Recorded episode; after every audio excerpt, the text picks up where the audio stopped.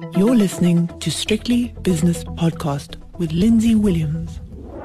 With me is Philip Saunders, Director, Investment Institute at Ninety One, speaking to me from London. Philip, I wanted to talk to you about the US dollar. It wasn't that long ago that the uh, euro dollar exchange rate was something like um, 97, 98. In other words, uh, one euro only buying 0.98 of a dollar. And as I look at my screen now, it buys you 1.12 and a bit US dollars. Now, although that doesn't seem like an awful lot, to me, it's it's a seismic move in something that is probably the most important financial instrument in the world. What do you think? Well, I think that um, you know in recent years, clearly the dollar has been extraordinarily strong against just about every other currency. And the context for this is, you know, actually a dollar bull market cycle going back to 2011.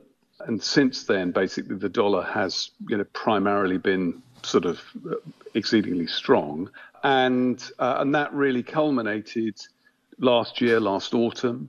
And since then, the dollar strength has sort of ebbed somewhat, and now it's you know broken through some quite important technical levels. If you have a belief in technical analysis, um, and you know the market was very very long dollars because it was basically regarded as a defensive thing to do uh, after it had been strong for a protracted sort of number of years.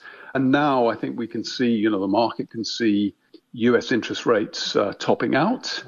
Um, and um, those, you know, long dollar positions are reducing. And that's led to, you know, pretty significant strength in the euro, which was obviously at 98, it was extraordinarily weak. Uh, now it's had a bit of a rally. It seems to have gone, you know, you know, it's moved quite a lot in currency terms. Uh, but it's still pretty weak if you look back over the last sort of uh, decade or so. Am I looking at the wrong cross currency rate? In other words, I always look at the euro dollar because it's e- easiest for me. But should I be looking at other currencies, notably the Chinese currency, when it comes to the US dollar and when it comes to global trade flows and investment opportunities? Yes, I mean, I think you have to take sort of, you know, a, a, broader view than just Europe, the euro relative to the dollar. The yen is a significant uh, currency. Obviously, the renminbi is also a significant currency. And actually, both of them are relatively weak. Okay, the yen has sort of rallied from its sort of absolute lows, uh, but it was extraordinarily weak last year against the dollar. Uh, the renminbi, having been pretty strong against the dollar, uh, so very strong against everything else as well, um, has had quite a pretty significant relapse. So, as the dollar has been falling against the euro, it's actually been rising against the renminbi. Uh, and the logic behind that is simply that uh, uh, the Chinese economy is uh, still struggling to recover after the sort of COVID period. It faces some, you know, some profound challenges in terms of, uh, you know, the property market and uh, overvaluation and and from a sort of more structural perspective. Um, and the pressure valve, of course, has been the renminbi, uh, which is a managed currency, but it's been allowed to weaken pretty significantly, uh, you know, since since the autumn of last year. Is the dollar weakness as simple as this? And this is the way I look at it: uh, U.S. inflation and when I say inflation, I mean consumer price inflation, uh, peaked at around 9%, and I'm rounding up here. And a recent number, and I'm not rounding down here, it was exactly 3%. So they've done extraordinarily well to contain their inflation, whether that be a good or a bad thing. So what that means is the interest rates may not quite have peaked yet, but probably next year or later this year they will have peaked. So therefore, the attractiveness of an investment in a US dollar has um, dissipated somewhat. Is it as simple as that, Philip? It's not purely about interest rate differentials and inflation differentials. You know, currencies are sort of more complicated uh, creatures. In a way, they're the common stock of a country, and they experience, you know, medium-term bull and bear market cycles. Although I think most people tend to sort of focus on pretty short-term movements. So I think you have to actually sort of get a bit of perspective. Um, but they will, you know, U.S. fundamentals. Um, you know, the U.S. economy has been strong. It was a sort of, you know, extraordinarily dominant during the last cycle, and uh, I think, you know, the dollar got up to levels at which, you know, were arguably unsustainable, and that was driven not necessarily by expectations in terms of interest rate differentials. It was also about, uh, you know, the dollar being used as a uh, as a defensive asset. You know, at a time when uh, global markets were under sort of significant stress, there is this sort of you know retreat to sort of supposed safety. Um, you know, we passed through that period. Things have sort of settled down quite a lot. Volatility is reduced, uh, and so therefore, buying the dollar for defensive reasons, you know, that, that you know, you're seeing money go back into emerging markets. Emerging market currencies, some of them at any rate, have been very strong this year.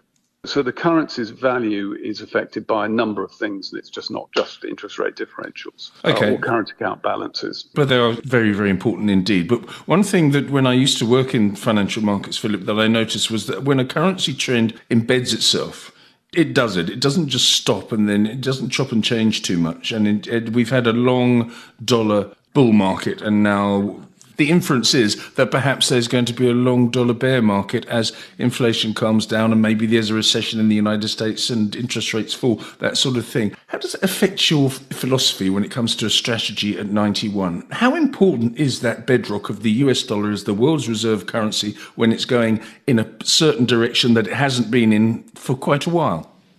Well, it has a very significant impact because obviously dollar strength at a time when US assets were performing strongly uh, meant that uh, returns you know, on dollar assets were uh, were persistently very high, uh, and that then basically attracted more flows seeking returns.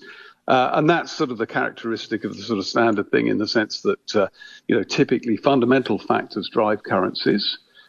they then become sort of momentum investments uh, and they get driven up to unsustainably overvalued levels, uh, which eventually correct. And we've seen, you know, going back to 1980, we've seen three uh, medium-term dollar bull market cycles, and uh, each of them, you know, creates the conditions of the next bear market cycle.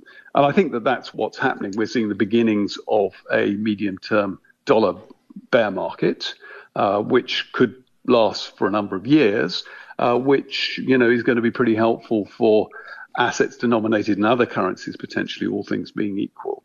And there's a lot of talk now about de-dollarization and how the dollar is, you know, being challenged because uh, the Americans weaponized it, and so therefore other, you know, central banks, particularly global South central banks, um, are more reluctant to hold uh, dollars in the form of reserves. And obviously, a number of countries, China chief amongst them, want to trade in their own currencies. They want to buy goods in their own currencies rather than having to transact through the dollar. Uh, and that, you know, that is clearly going to happen at the margin. Uh, but the dollar's primacy, you know, is uh, is unlikely to be really challenged, certainly for the foreseeable future. But that doesn't prevent it from uh, experiencing a medium-term cyclical bear market, which is you know which is our base case. Okay. Final question, and it's a very obvious one because I need predictions from you now, or I need some, uh, some wisdom from you now. When you see what has happened, and okay, we were talking glibly about 97, 98, the euro dollar uh, now to 1.12, 112. Um, does that mean that you sit down with your team at Ninety One and say, the dollar has now started a bear market, and therefore we should have to adjust our strategy. Yeah, I mean, I think that you know if you look at the level purely of currency, so we treat currencies as a separate asset class. Yes, um, and we will multi-asset portfolios will typically manage currency exposure separately to the underlying assets. And there are times when it's right to be, for example, long uh, dollar assets, U.S. equities, U.S. bonds, and the currency. And there are times when those assets are inversely correlated. Yes. So a weak currency can be good for a local stock market in local currency terms. So keeping them separate means that uh, you know you, you're disaggregating the decision and you can manage portfolio in a more sophisticated way. So in an environment where a currency like the dollar, you know, is in a medium-term bear market cycle, uh, then on balance, you know, our currency exposure, you know, we're going to run uh, significantly lower allocations to the dollar within our portfolios on strategic grounds.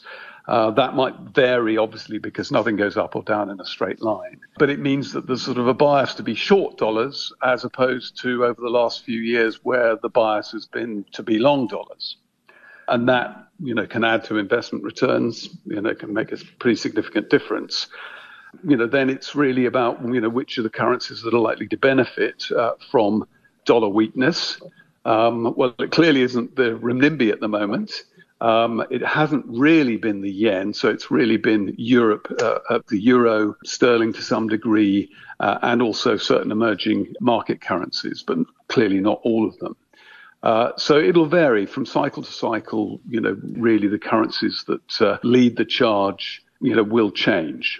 And I think that, you know, there's a pretty good chance that the yen, which is undervalued at the moment, probably one of the most undervalued of the major currencies at the moment, you know, will eventually catch up um, as uh, Japanese monetary policy changes and moves away from the sort of yield curve control uh, that's currently in place.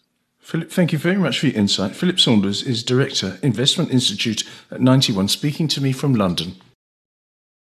The views and opinions expressed in these podcasts are those of Lindsay Williams and various contributors and do not reflect the policy, position, or opinion of any other agency, organization, employer, or company associated with strictlybusinesspodcast.com.